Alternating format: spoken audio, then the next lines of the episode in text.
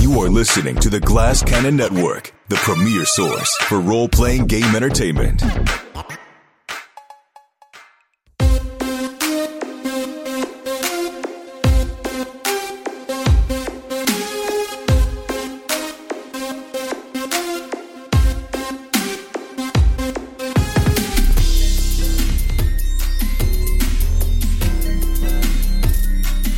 Talk about the elephant in the room here. It's a little awkward. I'm just going to get it out of the way so that we enjoy the rest of this session. Grant, why are you here?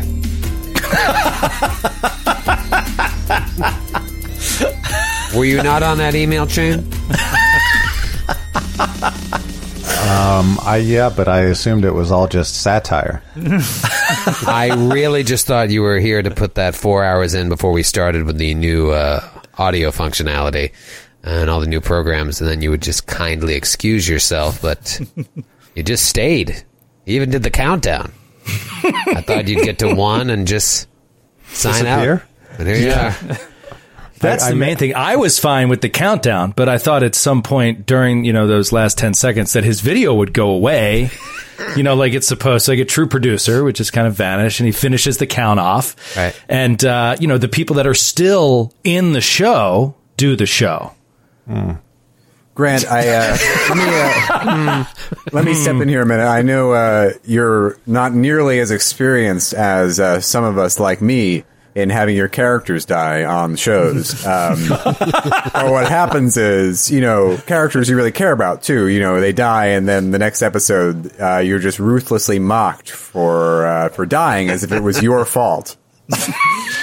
Your just- character's dead. So just, just know- you know, just grin and, and and get through it. Eventually, they lose interest about twenty episodes later. I'm trying, but I did ignore the bullies at my summer camp one year.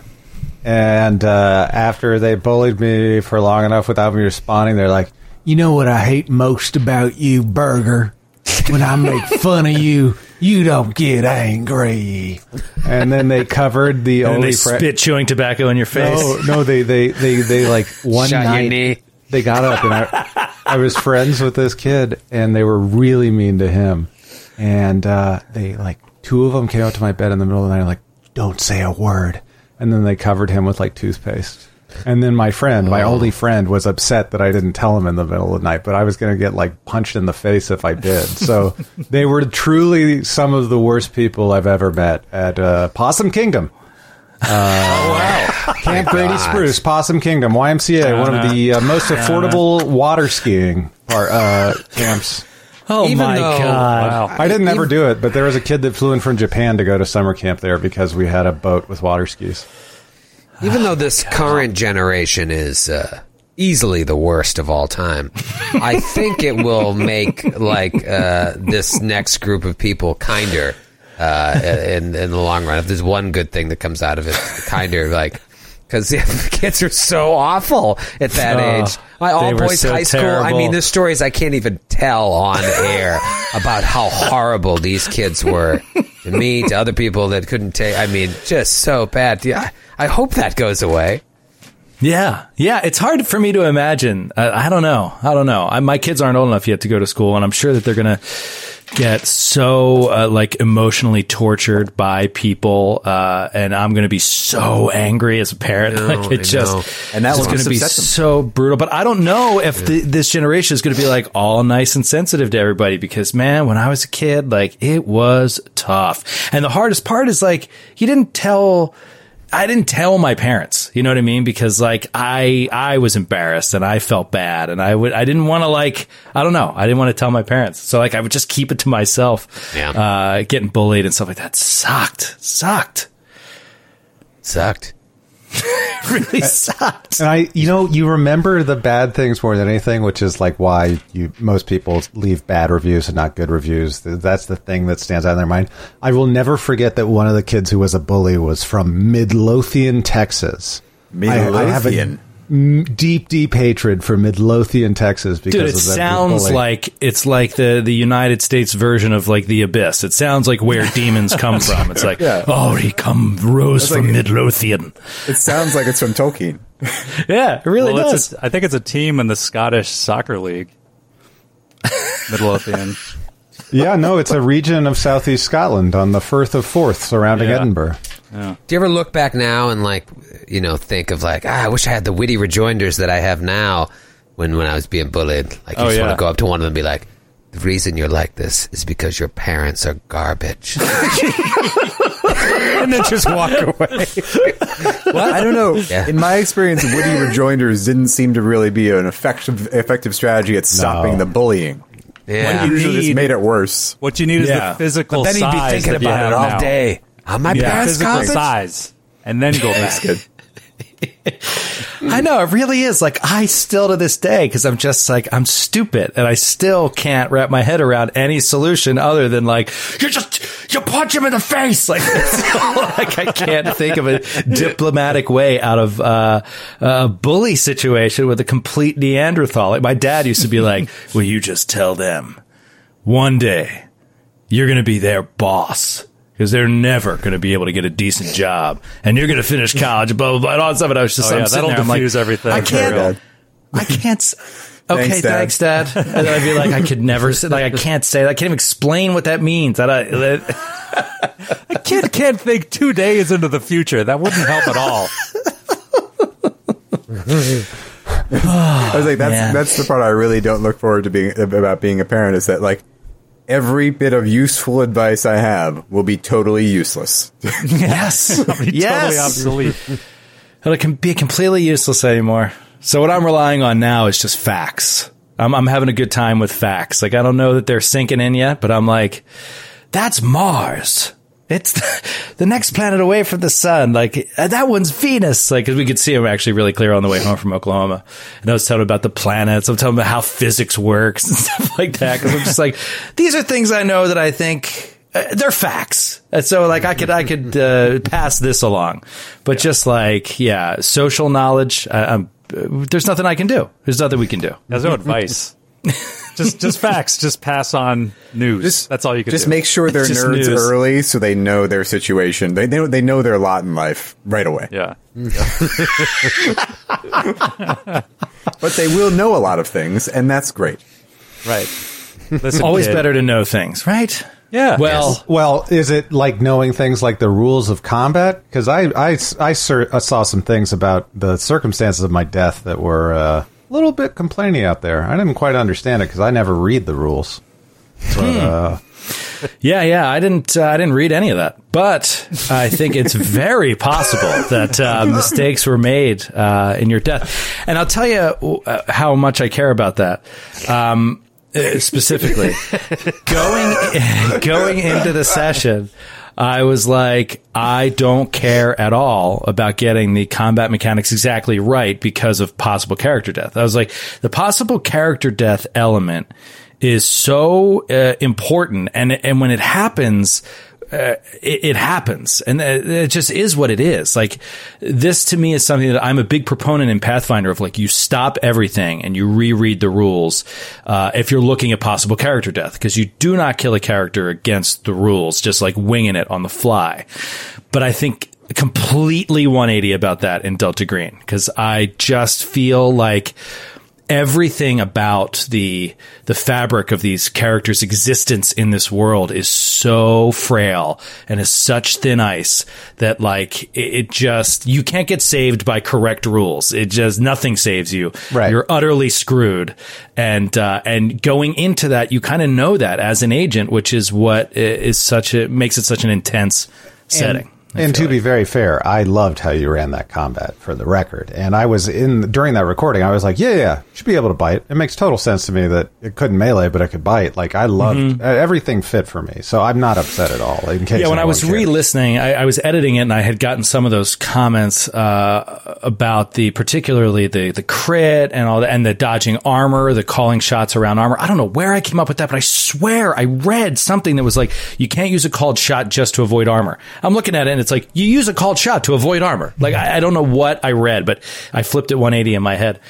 Um, and I was bummed as I was listening to the edit because I was like, ah, you know, I don't like getting things wrong. I was like, this, this stinks, that stinks. Um, but yeah, ultimately, like, if a pinned creature is unable to do any attack, uh, yeah, I, I shouldn't have done it. I shouldn't have done it. But I just, in my mind, I couldn't imagine that. Pin his, pin both of his arms down. You got to be close enough to him that he can just lash out and bite you. You know what I mean? To me, it just made sense, and so I rolled with it. No, I, I liked it. Yeah, I mean, some common sense. I think I always think it should override s- some specific rules. If you can come Yeah. up with a good reason physically why a thing should be possible, then make it possible. Right. Yeah, and, and ultimately, at the end of the day, um, we weren't trying to tell the the triumphant story of Agent Riker Salas. You know what I mean? Like that's not the story we're telling. We're telling a very different story, uh, and in some ways, it seems that this operation was, I think, in a wonderful way, uh, telling us the tragic end of Riker Salas's story in in a in a way that will always be remembered. I'll never forget it. And uh, and and when I look back at those first moments of the operation of like Riker Salas jogging, you know, in in DC and everything, about to get the call, having no idea that you know about 30 to 40 hours later he'd be dead Dead. you know Yeah. it's just crazy but that's the job He really That's just should have hit the bottle again and just chilled out in his apartment that night. But huge mistake. Not only is he dead, but uh, things are about are probably about to get a whole lot worse for him one way or another. Well, I'm Yeah. just happy. I am happy that I helped, had a role in saving the good doctor's life. Yes, I appreciate that. Yeah, you did fantastic. Uh, I love the character. Great job. Uh, and thank you for working uh, all the audio uh, tonight. We appreciate it. No problem. Uh, thanks for being here. um, so you guys, uh, I'll just run back real quick. Uh, so the combat was hectic. The combat was intense. It was violent. Riker Salas uh, and uh, Roger Comstone at the same time burst in the door of this house, and uh, when when um, Roger Comstone sees the body, you clear the house of other hostiles. There's nobody else here. And as Riker Salas is flipping through the pictures of this camera, he sees that this person, Francis Way, who appears to be an amateur bird watcher, has in fact taken pictures of Marlene Bowman in the wild. And uh, it stands to reason that she saw him because she looks right at the camera. And then what happens next is left to your imagination. So he, uh, at the moment he sees this, the, the corpse of Francis Way seems to come to life and attacks the doctor, who immediately has sort of a psychological break and uh, is unable to, uh, she must flee. She could fight or flee, but she fleed, uh, and probably the, the smartest choice probably not the smartest choice attempting over and over again to smash through the rear sliding door with a with a chair instead of just opening the door. I was having a psychotic episode. No, I know. I, it's amazing and it was so funny. I loved it. Uh, but very, very intense. It just goes to show you how uh, unplanned everything was. Roger Comstone keeps his cool. Um, he, he, he fires off shots. He successfully lands shots with his weapon. He, he grabs an, uh, a, a, um, what do you call it? An improvised weapon off the wall, an ice axe that uh, Francis Way has, maybe from an Arctic expedition that he did, or a, or an alpine bird watching expedition that he did, and uh, and Jordy does his best as well, though you know misses a lot of shots, but then hits a key one with the ice axe that stuns the creature, so that. Roger Comstone can finish it off, uh, all while in this living room. Now, before that happens, of course, the creature talks to you a little bit because you realize this is kind of futile and then you say, what do you want? The creature source seems to imply that uh, it has some grand plan or has been around for a very, very long time. And, uh, and, it, you know, it's sort of is like, just let me walk out of here. And because what does it care about you? Uh, and then that's when Jordy's like, forget this and just continues the onslaught until it is destroyed. The body is destroyed. It goes down, and you're left with Roger Comstone standing there. And we see the doctor slowly making her way back to the house as she, she gathers her wits about her and begins the return. As she's walking towards the house, we fade out. And fade back up to a bright, sunny day outside. Uh, a woodland area, a wooded park. But we do see some asphalt, a parking lot, maybe by the side of the road, in a heavily wooded area. Birds are chirping. And we see a sign of uh, a, hiking trail, the, the, the trailhead of a hiking trail. We slowly kind of like creep toward it, and we see that there are multiple cars parked near this hiking trail. One of the cars says Ranger along the side of it. Another one says Essex County Sheriff's Department. Another one is unmarked. Dark vehicle, black vehicle. We rise up above this view to see a bird's eye view of heavy woods and a smattering of large exposed bedrock between the woods. Now we cut to a clearing near a bluff that falls off to the left side of our screen.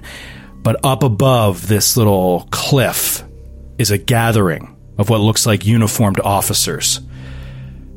They're standing around with uh, a small group of people standing around as two women in suits come walking up through this trail into the gathering.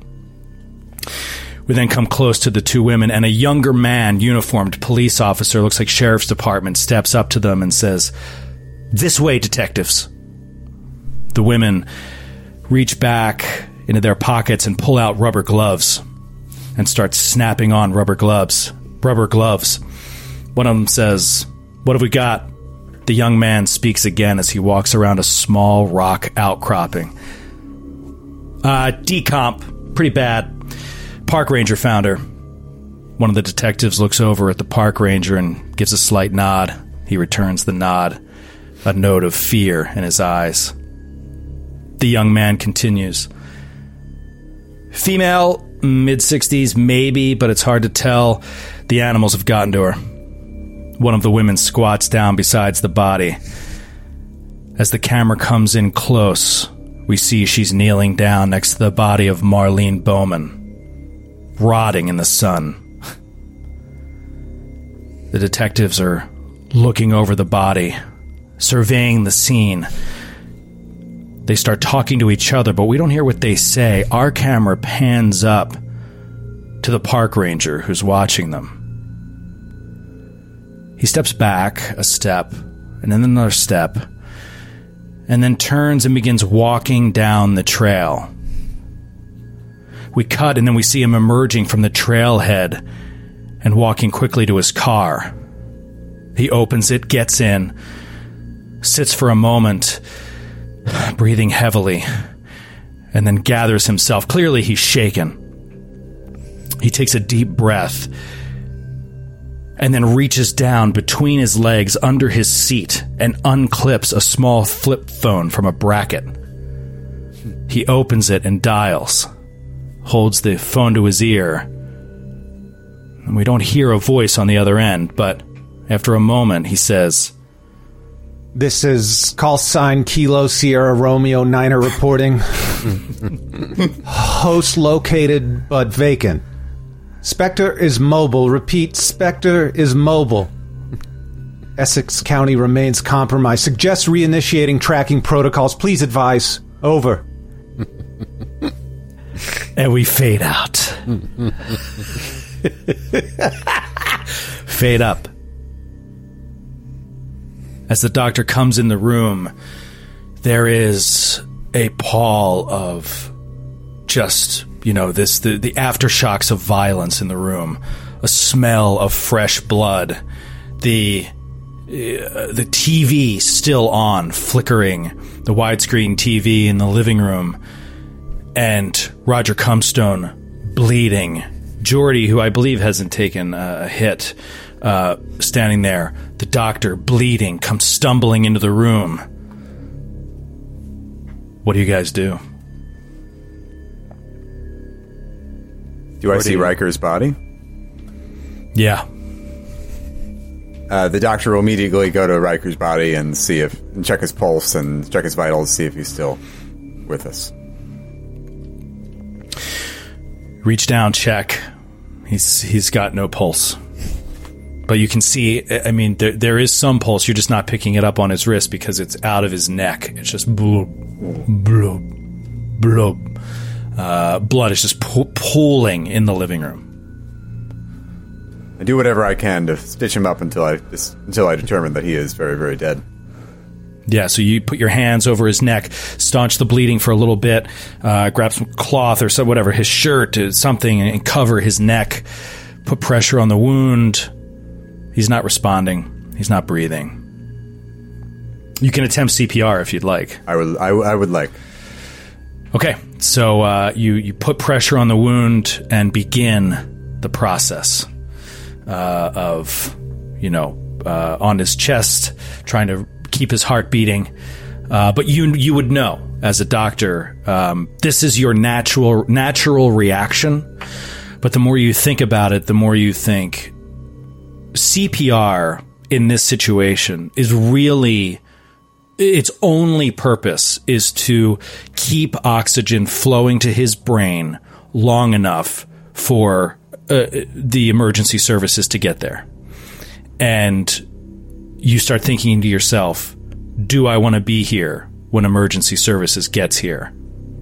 So you're pumping, but this this comes to your head is like there's no way he's waking up while you're doing this. You could keep him alive perhaps even though he's got no pulse right now, but only if you wait for uh, the uh, EMTs. That's the word I'm looking for, the EMTs to arrive. But like he's pretty dead, right? Like I, Oh yeah, yeah. He's not breathing. He's got no pulse. So like, it's a futile effort, but it's something you might try if you knew that within one to two minutes somebody else with equipment could get here. Uh, this CPR might save his life, but you know if they're not going to get here in that amount of time, if somebody's not calling nine one one this instant, as a doctor, you know he's going to have brain death within three or four minutes. the doctor Permanent brain will death. will call it. He's dead. She stands up, hand, blood all over her hands. Blood still running down her neck, too. She has a, a wound that is bleeding. Not as severe. Uh, she's not bleeding out, but it's pretty severe. Jesus. We got to clean this up. We we got to sterilize this place. We can't leave traces of this. I don't know what to do. There's not enough angel dust in the world to make this look like a actual crime scene, you know?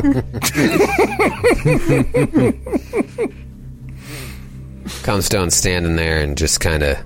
He's still got the gun in his hand. He's got his uh, other hand on his side, kind of holding in the wound. And he's staring off into space.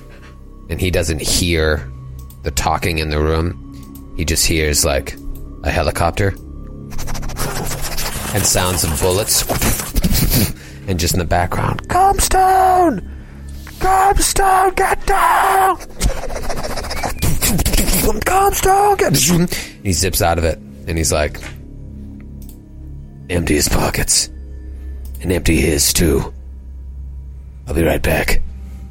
I'm going to stealth outside and see if any of the neighbors seem to have uh, heard the gunshots. Or are they, like, waking up and looking around? But I want to stealth so I can't be seen. What's your stealth score? 70? Okay, uh, you're good. Uh, you go to stealth outside and look, and immediately your worst fears are confirmed as you see multiple lights turning on that you had not seen before. Um, I'm going to go ahead and uh, I'm going to go ahead and mathematic or mechanically, I'm going to roll a luck roll for the if someone calls and if they do the response time, which you guys could not possibly know as characters. But at Comstone thinking about this, it stands to reason that someone may call the police.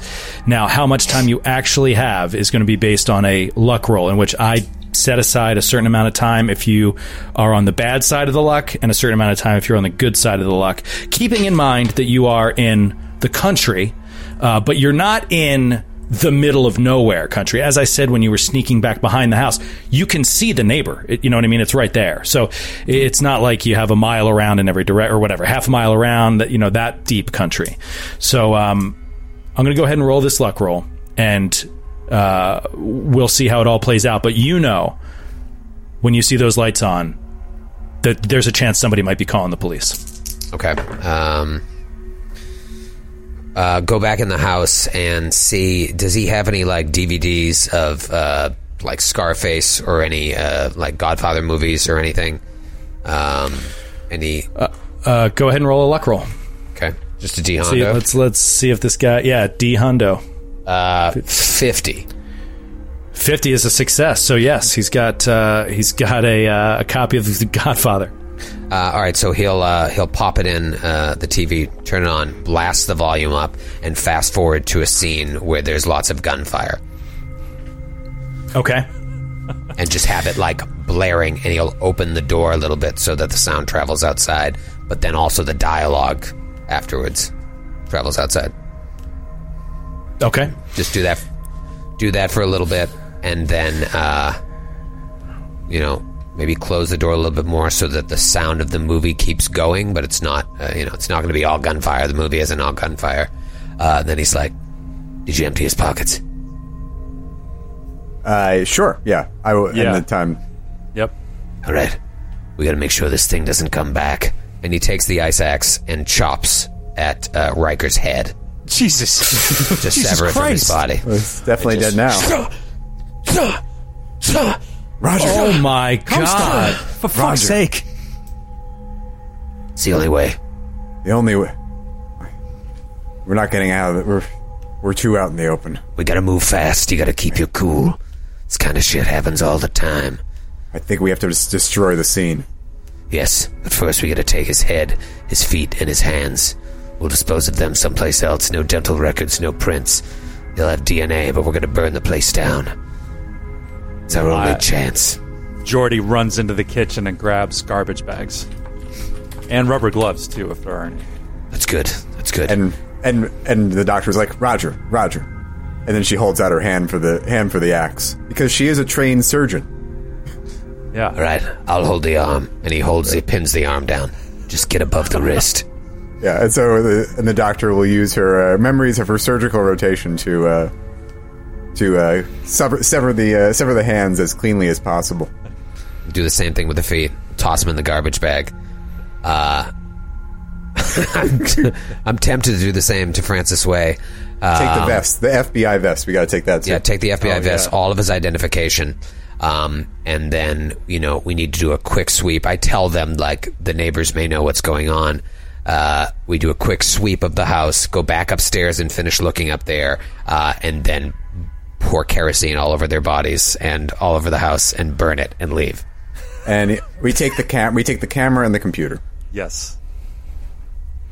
And Jordy grabs one framed picture of a titmouse. Uh, all right, uh, Jordy. Uh, I'll go uh, just Jordy on this one. Give me a sanity check for uh, mutilating the bodies. Witnessing it done, putting body parts in bags. I'm going to give the doctor a free pass on this one just because she's a surgeon.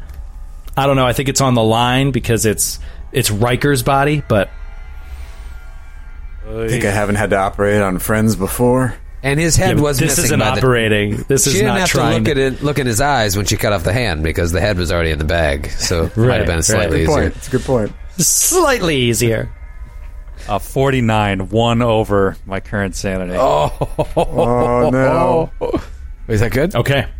Uh, no, that is that's bad. Yeah. Uh, so you take one point of sanity damage during this process of Yeah, I think when he mutilating comes the to the room with the garbage bags, he sees them chop off. He's like, "Oh God, fuck me!" Roger, you're bleeding. Is that me? I'll be fine.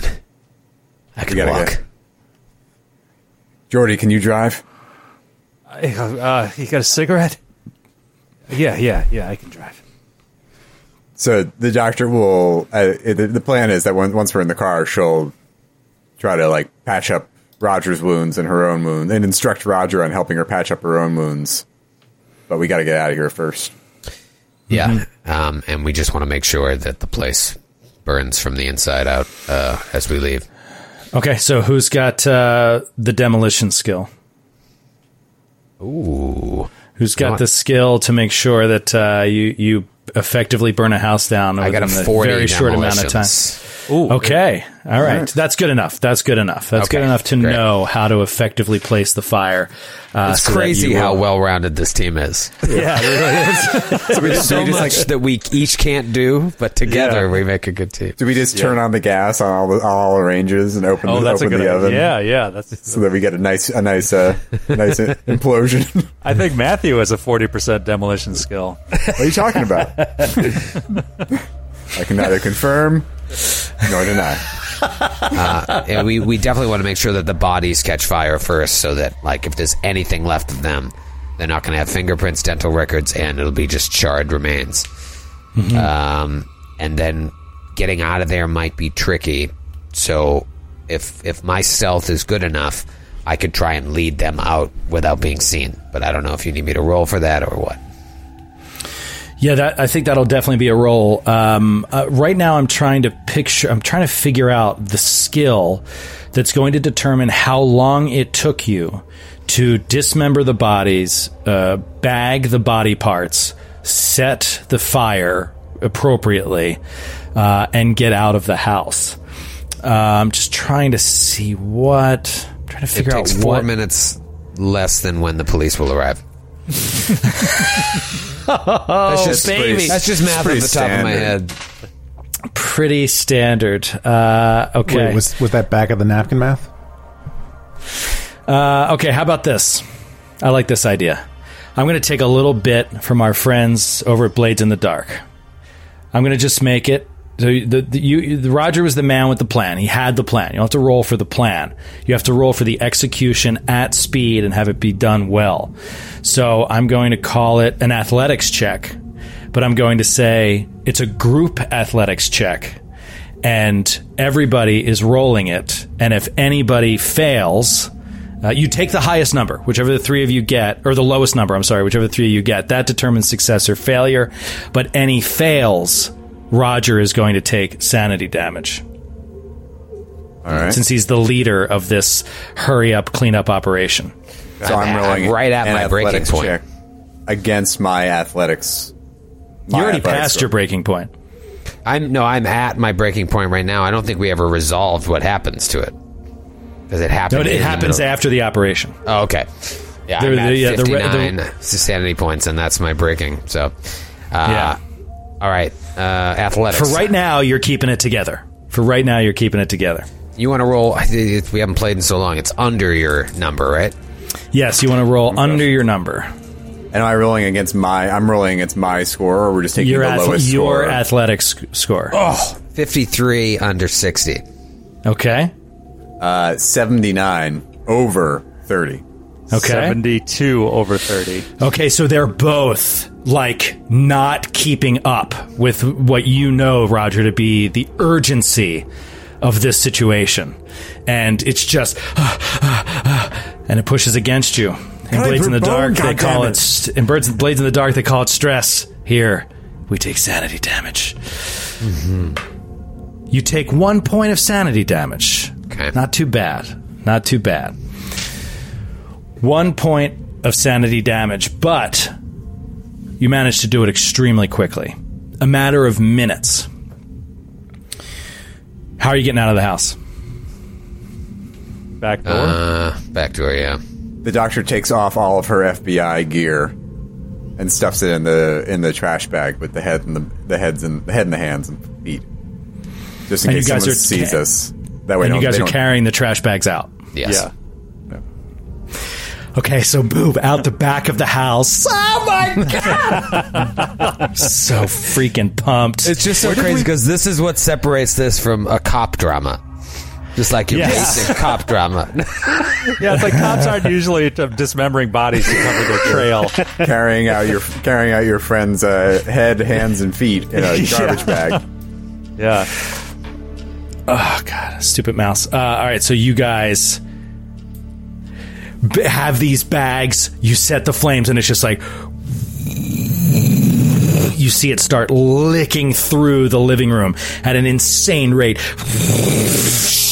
And uh, you push out the back door, and we just see the silhouette of the three of you against the flames as you disappear down quickly, trying to avoid being viewed by neighbors. You see the lights are on, and now you've lit a fire. So, like, now it's going to attract a ton of attention. Your car is uh, a hundred feet or so down the street, parked in the uh, hidden in the darkness. Uh, it's at that moment we cut away and we come out to the front of the house. All we can see is the barest sort of feeling of smoke. They're slowly rising in the window, but only because we, as viewers, know that that's what's going on in there. It's very hard to see. And that's when a car pulls up out front of the house, Oh, what? slowly. It says Ranger on the side of it. Oh, what? This guy gets out of the car, stands up, looks at the house, has a look on his face like, what the? And then starts slowly moving toward it. And you left all the gas on, right? yeah, yeah. He starts slowly walking toward it. And let's zoom out and take a look at this dude. Who is this guy, Grant? Who is he? Who is oh he? Oh my god. Before What? you, a wiry lithe figure stands adorned in a rugged forest green parka with the word Ranger emblazoned upon its right flank, directly underneath the shoulder blade. Stands about five foot nine. Atop his ropey, coyote like frame sits a handsome mustache face, dirty blonde hair sticking out of the sides of a wide brim hat frames the face of a park ranger named Colby Holger Erickson. Played by Minnesota's own Josh Hartnett. Oh, that's amazing. Wait, Josh Hartnett is not five nine. No, he's he's he's doing the opposite of the get smart standing on apple crates type of thing. He's he's he's kind of lower in all the shots. I was gonna pick Prince, but that was just too ridiculous to be cast as. But I needed a Minnesota famous person. No, but tell uh, no, tell us everything about this guy. All right. Well, he was previously a United States Fish and Wildlife Services expert tracker and biologist at Gooseberry Falls State Park, Minnesota. now, he worked to protect threatened and endangered species, you know, your migratory birds, marine mammals, and imperiled animals and plants. Uh, and it, as it, part of his job, his investigations documented violations of laws such as, uh, you know, the Endangered Species Act, Migratory Bird Treaty Act, and the Lacey Act. We all know the Lacey Act. Let's, I'll, I'll gloss over the details of that. Um, but Colby solved crimes that range from international wildlife smuggling to unlawful migratory game bird hunting. And like all criminal investigators, uh, I don't know what's so funny about this, but like all criminal investigators, you know, they, they, he collected evidence, interviewed witnesses, interrogated subjects, and conducted surveillance, planned raids, made, made arrests, and prepared cases for courts. It's all pretty standard stuff. Uh, he, and, you know, he worked closely with federal, state, tribal, and other uh, foreign law enforcement authorities, namely and in particularly honorably with the Royal Canadian Mounted Yes, Police of I was going to ask. I was going to ask if he ever worked with the Royal Canadian Mounted Police. Yes, specifically of the Ontario region. Uh, we don't talk about the rest of, of the provinces.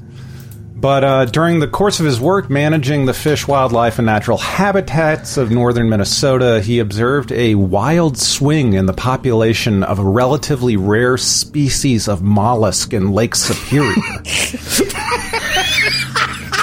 This rise in population had zero correlation to an increase in available food for the mollusks. And in investigating the case and the cause of this raise, he, he reached a water processing plant in Duluth, Minnesota, where he came into contact with an ancient evil that he couldn't comprehend. Seemed to be traced as he fled and gathered what information he could to the founding of the town in 1854. But that's a story for another time. Colby went to the University of Minnesota College of Biological Sciences, St. Paul campus. Uh, we have the Twin Cities there, but the St. Paul campus is the one for him. Uh, achieving a BS in ecology, evolution, and behavior. He gained a love for the outdoors during his time spent at the university's field biological station and laboratories in the Itasca Wilderness Sanctuary in Itasca, Minnesota. He's connected to his college sweetheart, Marjorie Nelson, with whom he shares a one bedroom apartment. She works as a dental hygienist and is going to night school with the dreams of one day becoming a DDS. She's cried herself to sleep every night since Colby took his new job at Jay Mountain Wilderness as a park ranger. Kind of a fly by night thing. His best friend Carl Meyer is the captain of his bowling league. They're both members of the Alley Cats.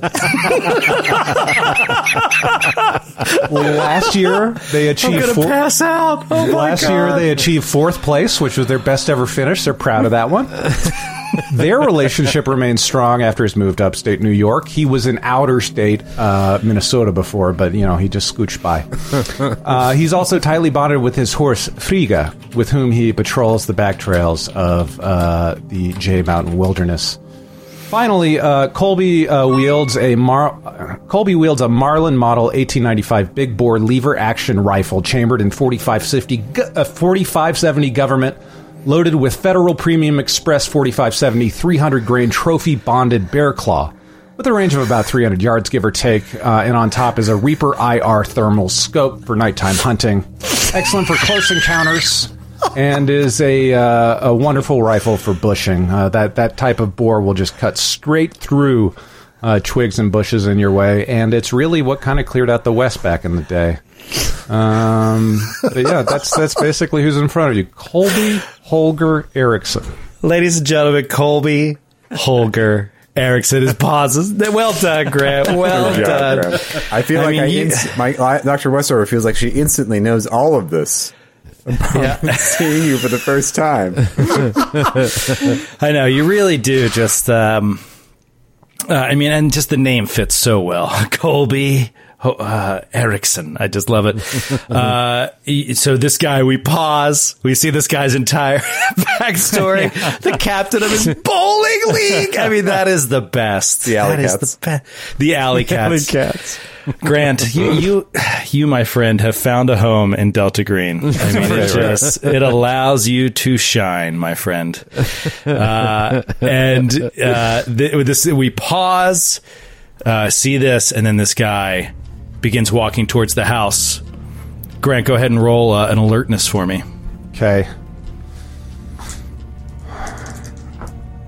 Uh, 37.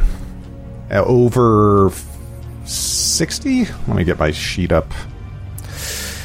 Uh, 37 over 50. You mean uh, you mean under under 50, yep. There's seven under fifty. You smell smoke.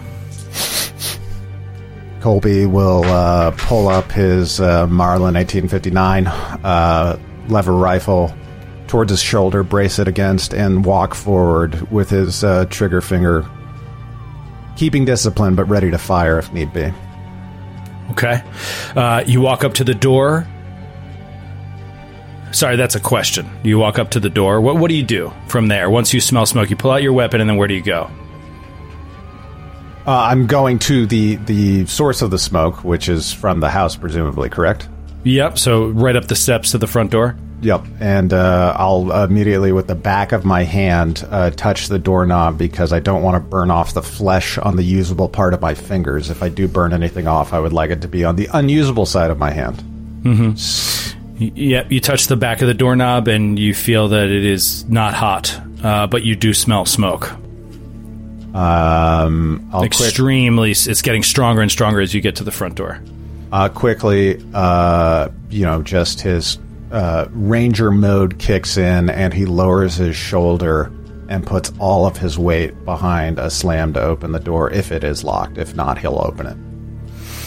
Yeah, the door is not locked, Okay. uh, and so you're just able to open it. You open up the door and you see in the living room along the floor and slowly going up the curtains in the middle of the room a fire is blazing. You can see multiple bodies on the floor, one of which is decapitated, and the hands are cut off as well. You notice this immediately. You see everything else we saw last time bird pictures on the wall, uh, TV blaring The Godfather, uh, and and, and and you see fresh blood uh, all over, but it's it's slowly being enveloped in flames. What do you do?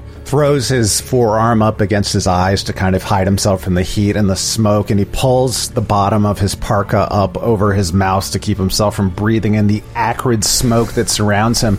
He tries to commit everything he sees to memory in his mind because with a 50 in survival, uh, from his time being a park ranger and dealing with forest fires all the time, he has a feeling that whoever did this had the skills to pay the bills. This was no amateur arsonist.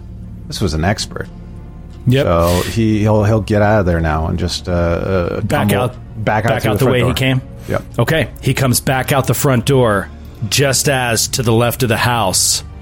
You guys are creeping through the woods through two between two houses, trying to get back to your car without being seen. So let's do some opposed checks. So opposed stealth checks versus alertness checks. Oh man. Oh, oh yeah, nice. Uh, Twenty nine under seventy. Okay. So I'm like a fucking cat. I'm already back in Manhattan. All right, twenty nine under seventy. Uh, what about the doctor? oh Jesus! Uh, come on. My, I will tell you, my stealth score is ten. Um, Okay. and I rolled a. You can roll under that. I rolled a seventy-one. Okay, so seventy one over ten. And what about Jordy? I can do better than that. Or in this case, worse. I, I rolled a 99. Oh Gosh. Critical failure. Uh, okay, so really, I mean, the only chance you have is for him to roll a, a 100. So go ahead, Grant. Give us your opposed alertness roll. Here it comes. 53 over 50. 53 over 50. This is interesting because it's a fail, but your stealths are also fails. So, uh, with his number being so much lower than yours, I'm going to say, you know, he doesn't see Roger, but Lyra's holding the bag. Who's holding the bag? Who's holding the bag? Is Roger holding the bag? Is there only one bag? There was only one bag. I don't. I don't remember who was. Okay, it. so if there's only one bag, let's say Roger's holding it, and he's basically invisible uh, to Park Ranger Colby, but you see people sneaking away uh, t- to, to the side. Does this make sense to you guys? Are you seeing what I'm seeing? Hey, Oh, what do you mean? Like on the screen, or are you just talking in general? I'm just talking in general. Yeah. Is this making sense to you that you at some point would have had to sneak around the back, but then come back to the front to get to your car? Right, Were yeah. you taking the most direct route to your car, or did I No, we rush were you into that? skulking and- around. No, I know you're skulking around, but were you like going to lay low in the woods behind the house for hours before No. going back to your car? No, okay. no, no. we gotta get out of here. Yeah, so while you're moving to your car, uh, your stealths uh, are not good enough, and he, you see two figures, uh, what looks to be a man and a woman, Colby, uh, moving away from the house in an obviously shady manner toward the street, but uh, moving away from the house. What do you do? Breeze, stop in your tracks right there. I got you dead in my sights. Don't you move. Oh my god! Does Roger hear this? So I turn back and see. Uh huh. You see one man, one car. Uh, With no lights on, no sirens. There's no there's no siren on the car.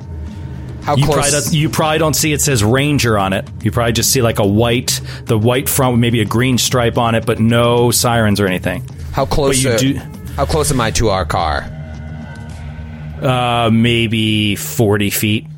All right, run. Throw the bag underneath the car with the body parts, and come back around, and be like FBI, and point the gun at the uh, ranger.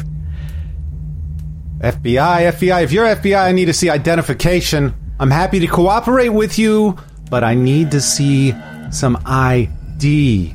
Where'd you get a weapon like that, partner? Who are these two? Are they FBI too? Yes, those are my partners. How do I get a weapon like that? Is that what you asked me? Yeah, Yeah. I got it. Because my game is big game. It's some of the biggest game I've seen in quite some time, my friend. Looks at him straight down the sights through thermal. Even if he goes into like the blackest part of it, he, this white outline in the black. A white outline of Roger Comstone. I love it. He's like, I'm reaching for my badge. Reaching for my badge. All right. And he holds up his FBI badge. Okay, pause as he's doing this. Grant, Colby knows this area. He knows it well. He knows Officer Martin Waltz. Martin Waltz is on duty, and he knows that if you heard the call, which you did, that he's v- a minute away, two minutes away, something like that. And you're not 100% supposed to be there. So you got that in your mind too. As he mm-hmm. holds up his badge. Continue. All right. What's your name, Agent? Agent Klaus von Cliff. These are my Von- associates. Von Cliff, I'm going to level with you right now. Put your gun down, sir. You put yours down first. Dr. Westover will draw her gun and point it at, point it at the park ranger. What Yeah. the? Escalating it. Jordy does too. And he panics and just starts firing wildly.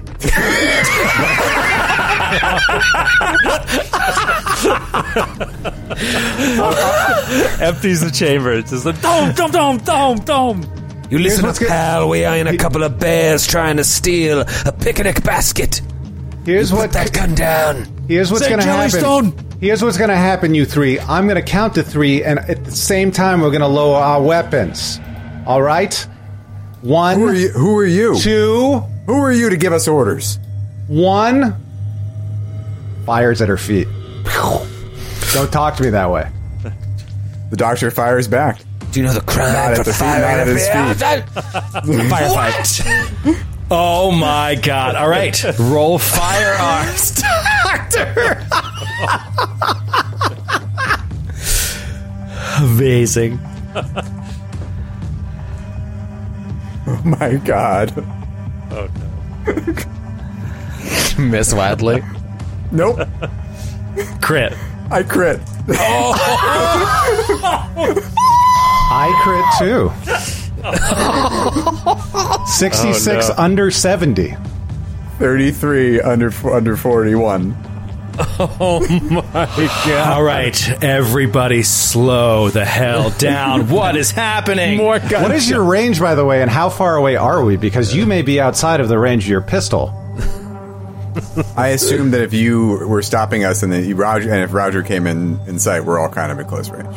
Yeah, I'm farther mm, away. Yeah, yeah, you're in reasonably close range. The, the house next door is pretty close, so they'd have to be like in another house for basically for you to be.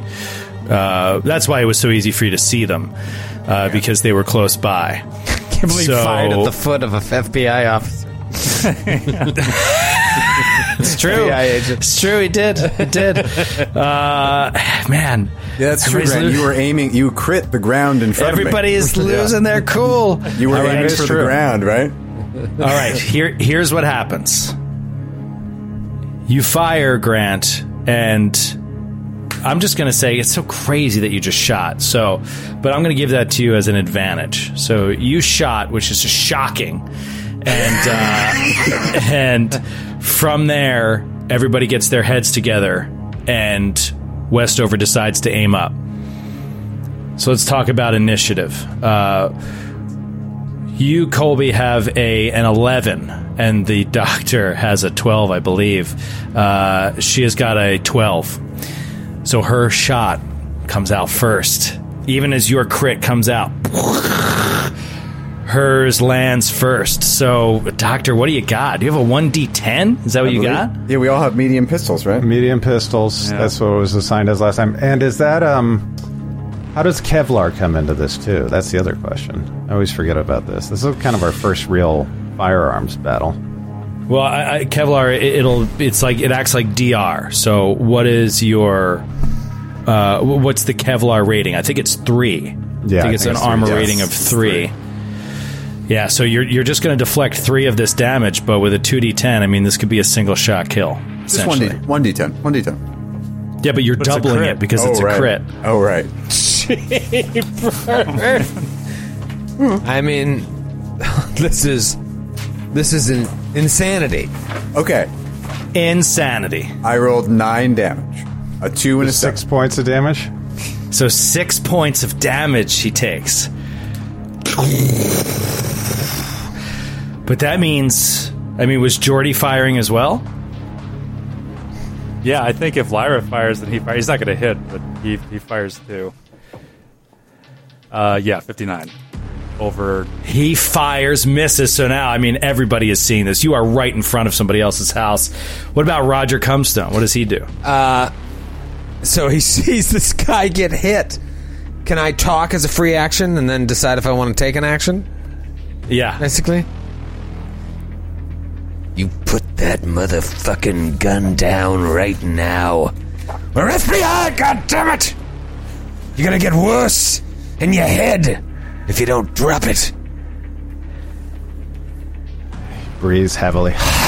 Yeah, you've taken a hard, hard shot, man. But hang, on, but hang on. I wouldn't have fired if Grant, ha- if like, if he didn't fire. So does that not? Is that just because initiative? Fired at your feet. I fired at No, your no, feet. he fired as the, the surprise feet. round. Okay. And then the next round started, and his initiative was one point lower than yours. Got it, I but understand. Roger's initiative is is higher. So Got it. Sorry. There, Roger just lays out a threat. All right. All right, I put it down. Knows he's lost. Knows he has three agents, what he thinks are agents in front of him, all trained in firearms, at least as well as he is. Even if he has the firepower and uh, advantage otherwise. If it was one on one, he would kill uh, whoever was against him, but three against one, he's going to count his uh, blessings and stop. I'm just. I'm just I'm just here looking for someone. I'm here looking for someone that's very important. What I am doing is very very important. Well, we'll be the judge of that. Come with me. Grab him. Put him in the car. Muscle him over to the fucking car. The Doctor like puts a gun on his neck and like grabs his one arm. yeah. Jordy's like fumbling for the keys, like trying to open the passenger, the driver's side door. Get to the car. open the trunk. cuffs? Throw him in. Oh my grab God, the yeah. bo- the bag full of oh body parts oh and take off. Wheels up. the wheels screeching as the car takes off. Oh my god! Oh my god! That's so amazing. Oh my god. Can we please, just for a moment? I don't want to go back. I don't want to do any other details. I don't want to check mm-hmm. anything else. I just want to say, in that moment when he laid his gun down, the doctor put a gun to his head. They rushed him to a car, threw him in the, cuffed him, threw him in the truck, and then Roger threw a bunch of body parts in with him and next to him. And they just peel out. Oh my god! They peel, they peel out down the road and Gravel about flying everywhere. gravel flying everywhere. His car's out. His car, by the way, is left out front. And about oh man, about twenty seconds later, just. the gas ignites from the stove that was left on, and the house explodes into shards, and then flame, and you just hear woo woo woo as the sheriff's department comes screeching up the street. But you guys are long gone. And You know what's amazing? They're gonna think the ranger blew up inside of the building. Yeah, the Ranger's car is there. Oh my god, it's so amazing. like he left his gun outside and then just walked in and the place exploded.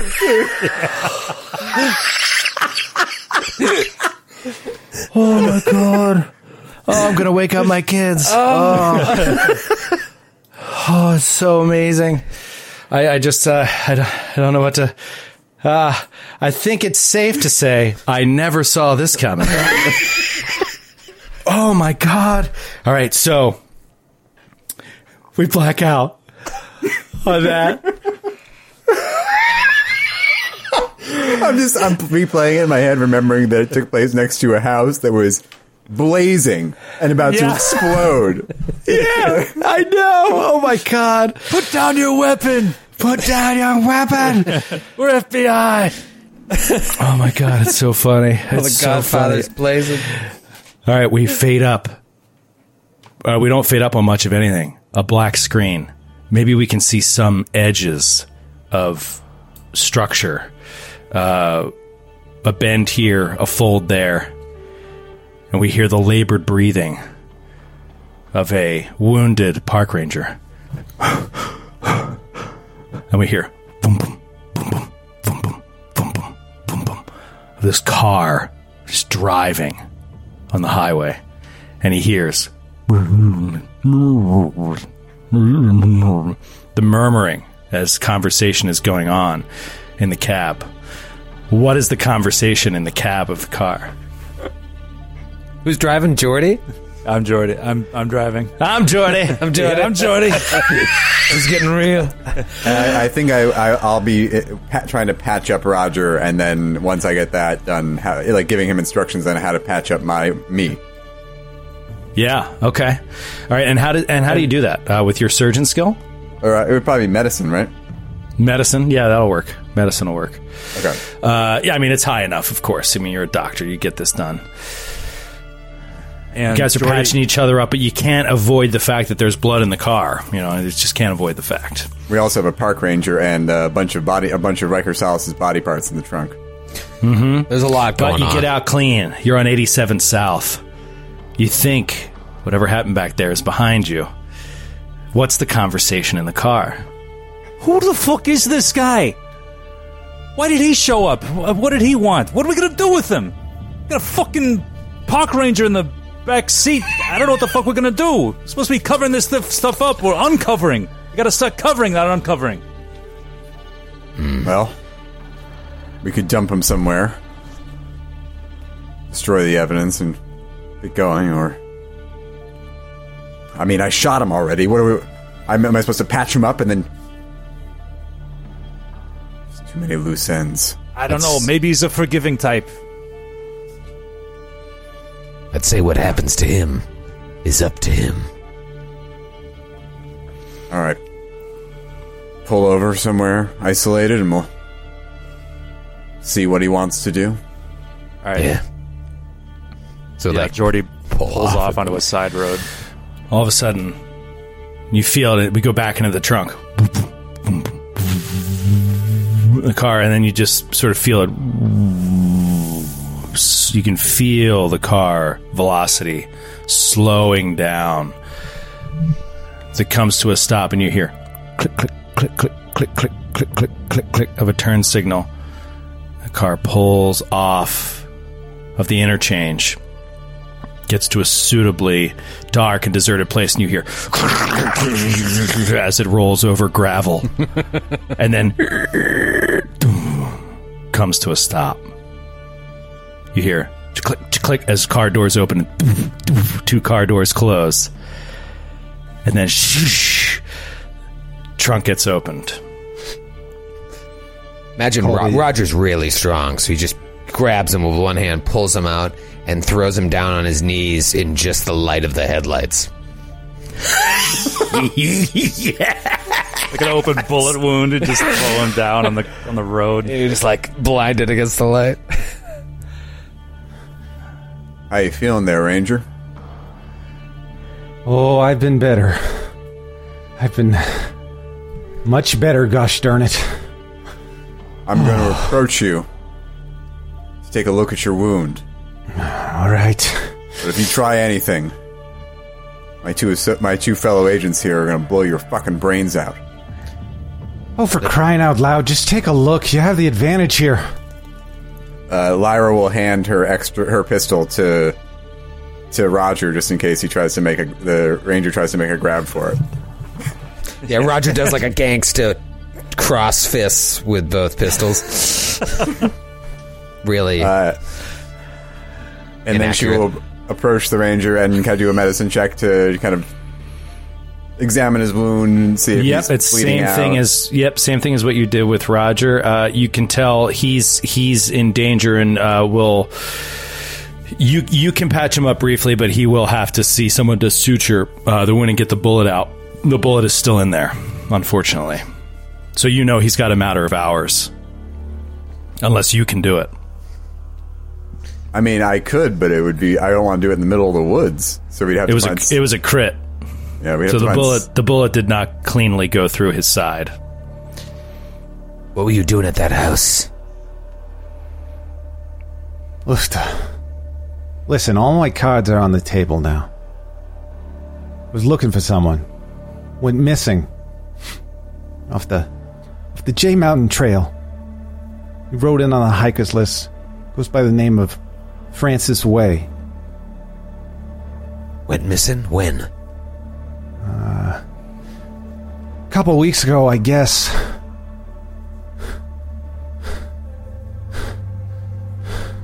Ow, that hurts. Ah, I stick- that's me sticking my finger in the bullet wound. Hey, that hurts. Roger, please. Sorry. Old habits die hard. I, f- I found a body next to another body in a murder scene and was trying to narrow down who it could be. The remains were unidentifiable. I went through everyone else on that list, most of them anyway, and I uh, heard a alert call on my radio, my scanner, that matched his address. So I head down there to see what happened. Lo and behold, I find you three coming out of there.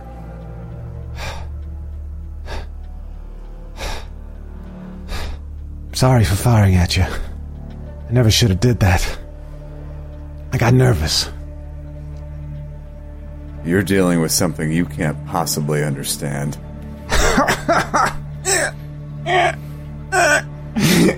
You don't know the half of it. Uh, Dr. Westover, uh, after patching him up as best she can, kind of walks back over to Jordy and and Roger and kind of pulls him aside and whispers that the bullet's still in there. I patched him up as much as I could, but he doesn't see a doctor soon. He's not going to make it. I, I, I know a veterinarian in the city. Probably use his place. But that's uh, a couple hours away still. Right? Wait. Yeah, we're at least four hours. Do you think we have four hours, Doc? Yeah. You, think you've so. given him some time. He's got four hours. Well, the way I see it, he fired at us. FBI agents. We're gonna take him to a vet, get him stitched up. Maybe he'll let us call it even. He knows what the alternative is. I mean, uh, I don't know. I, I don't want to kill a parks and wildlife ranger. I certainly didn't sign up for that. Let's give it a shot. Get him better, and I, I don't know. I'm wary of bringing him all the way to the city, though. Yeah, I know, but he seems kind of like a little loopy too. You know, something else. is going on with this guy? See, the way he laughed when he said that he he, he, he, he is dealing with stuff. He had no idea what it was. Hear that laugh? Does that seem familiar to you somehow? What are you saying, Jordy? I don't know. Maybe it's just my gut. Maybe it's just my Hugo Nebula Award winning writerly instincts, but it seems like he maybe has been exposed to a little bit of what we've been exposed to. Especially given why he said he was there in the first place. Hmm. Wonder if there's a way to get him to open up without us tipping our hand. Well, uh, my guy, the veterinarian, he might be able to give us uh, a little bit of, of uh, sodium pentothal as well. I'm just saying, you know. Let me ask you this question: And not for nothing, but I still got some angel dust left. Is is he a good vet? No, he's a terrible vet. He's a, he's a mob tie mob tie guy, you know. I can do the surgery if we can No, get to yeah, a she, facility. you could do the surgery. It's just like he's got a clean table, you know, that you can use and tools. All right. I think it's a good option. Give him the We'll present it to him. Give him the give him the choice. We can let him go here, or he can take his chances with us. All right. Hey, uh, hey, Fargo. So you got two choices, all right? You can keep your mouth shut, ride with us all the way into the city. I know a guy, he's got a place. We can fix you up. My friend here is an excellent doctor, all right? Your other choice, option B, we leave you here in the woods and you bleed out in the middle of nowhere. Now, I know which I'd choose, but I'm going to leave it up to you. Oh, oh, oh. I'll take, I'll take option A. And he faints and falls off the side of his knees. It's worse than you thought, Doc. All right, keep put him in the back seat. I'll have to keep him uh, keep him alive as we get we drive down to the city. Okay. Right. Let me check on the body parts. Did any of them like fall out of the bag and rumble around while, with him in there? The foot, like, It's like on his the, head. the skin Passenger cycle. Riker's head is like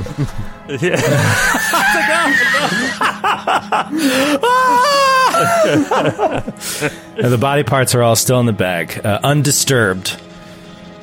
Where does uh, the ranger go? he's gonna have he to be in the does he back sit seat. in the back yeah. seat? Yeah, the third row. Yep.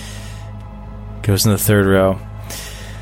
I think I misrepresented the uh, the trunk, by the way, of a GMC Yukon. Uh, you would have been able to see streetlights and stuff like that, but Yeah. uh, let's let's not overthink. But maybe they had the little thing that covers up your groceries and the things in the yeah, bag. yeah, yeah. yeah. people don't steal what's, it. it, what's it called? A uh, ah, it's, It's just uh, a shade. It's like a horizontal shade over your Yeah. shit. I, but I don't know what the name is.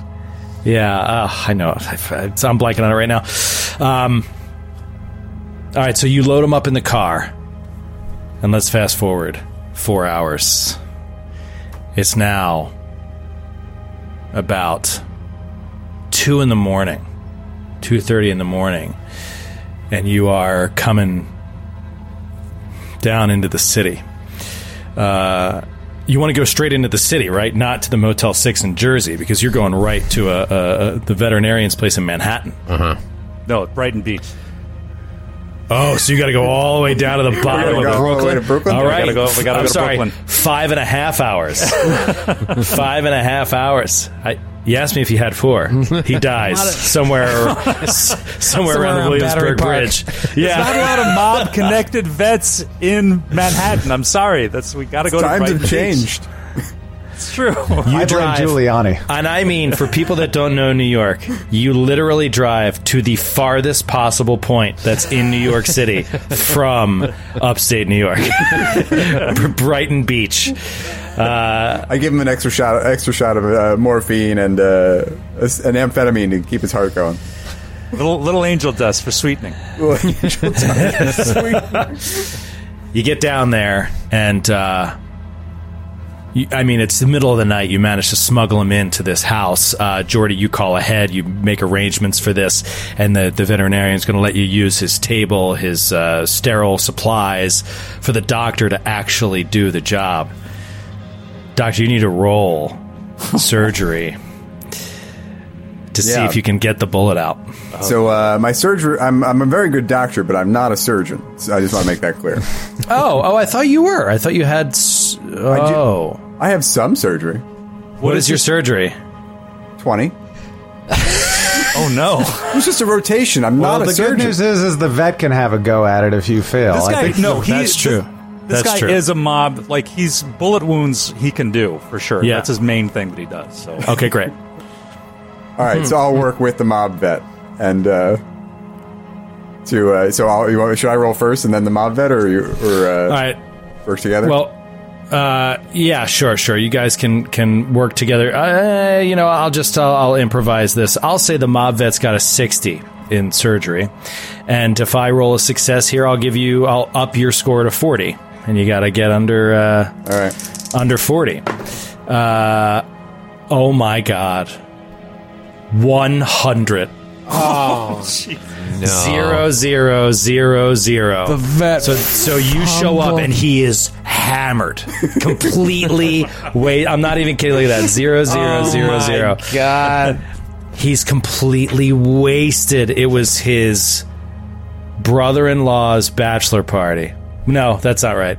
That's not right. This is brother-in-law's buddy's bachelor party, uh, and he just got trashed tonight. He's absolutely wasted when you show up, completely useless. Can't help you. Now you have all of his equipment. Can Doctor You do the job to save Grant's Oh new God. character's life, or does he have a one episode arc? Grant is so angry. Yeah, because I All There's no way he's going to save her. So, is there anything else we could do? Can I? Yeah. Can, Yeah. Can I bring in? Can I? Can I deputize Jordy and Roger as my nur- as my nurses and help have them help me in the surgery? Do you guys have any medicine skill, Roger? Do you have field wound sort of stuff? Do you have any skill in medicine? I have an No, 80 I have medicine. survival, but I don't think that quite works the way I, I want have it an to work. 80 medicine. I feel like I should be able to stabilize him. Could also just leave him outside of a hospital. Right, right, right. That's what I'm saying. Like, I'm saying you're trying to cure him. I'm not saying if you fail the surgery check, he dies on the spot. I'm just saying you would have to get, take him to a hospital if you want him to live. Yeah. If you fail, he's not definitely dead. Yeah, I got first aid, but surgery is for a severe wound. Medicine ensures long term recovery. So this is a Yeah. surgery check. This is surgery, dude. So Get- this is to avoid removing bringing a him to bullet. hospital. You're like a general practitioner, like preventative care doctor, not like a ICU ER doctor. Well, no, that's exactly what I am. I'm an ICU ER doctor, but I'm not a surgeon. How? Yeah. Well, because It's, it's a different oh, specialty, Grant. It is. It Haven't is a you ever dis- watched different ER? specialty. I would trust Matthew with this. He's watched a lot of television. Okay. They have a lot of trauma surgeons, but I'm not a trauma surgeon. I'm an I'm an emerg- I'm an emergency medical medicine specialist. Okay. Grant's looking it up because he doesn't believe me. No, Uh, it's not going to affect my rolling at all. But like, I, I return to my other question: Is there any way that having them as my uh, like as my assistants and nurses can give me a bonus to the roll? Um, Yeah, so roll your first aid, Roger. Uh, and if you succeed, we'll give you a plus 20% on your skill. And same thing with you, Skid. If you have- there you go. Free on first aid. Uh, I failed on first aid.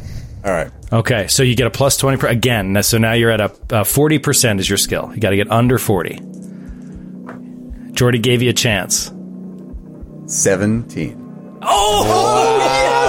So you made it clean. Dude, you, uh, amazing. So you just see, I mean, slow mo is like, I'm, I'm, I'm just going to stop the music as in like, compl- oh, I hate this mouse, as in like complete silence. Just everything stops. And she eases this bullet out of the wound. It's like, completely clean. no fragments left. The bullet is out amazing. And you all collectively breathe a sigh of relief. Now your medicine skill can kick in, and at 80, you know you can patch him up and he'll be fine. Uh, but the question is, how long is he going to stay here? How, what are, what does he have to tell you? Where do you go from here as your, as lead investigator, Agent, uh, Aiden Kenor is waiting to hear from Riker Solace, who no one knows yet is dead. No one has communicated with Eileen Parker, your handler from Delta Green, on this job. I mean, you're back in New York City, but there are so many unanswered questions, and that's where we'll pick it up next time. Oh, this mission is so far from over. I'm so bad. I'm so bad. Kidnapped in Park Ranger. You threw a park ranger from upstate New York in a car. You shot him. Shot him and threw him in a car full of body parts. This game is amazing. Thanks for listening to the Glass Cannon Network. For more podcasts and live streams, visit glasscannonnetwork.com. And for exclusive shows and content you can't find anywhere else, subscribe today at patreon.com slash glasscannon.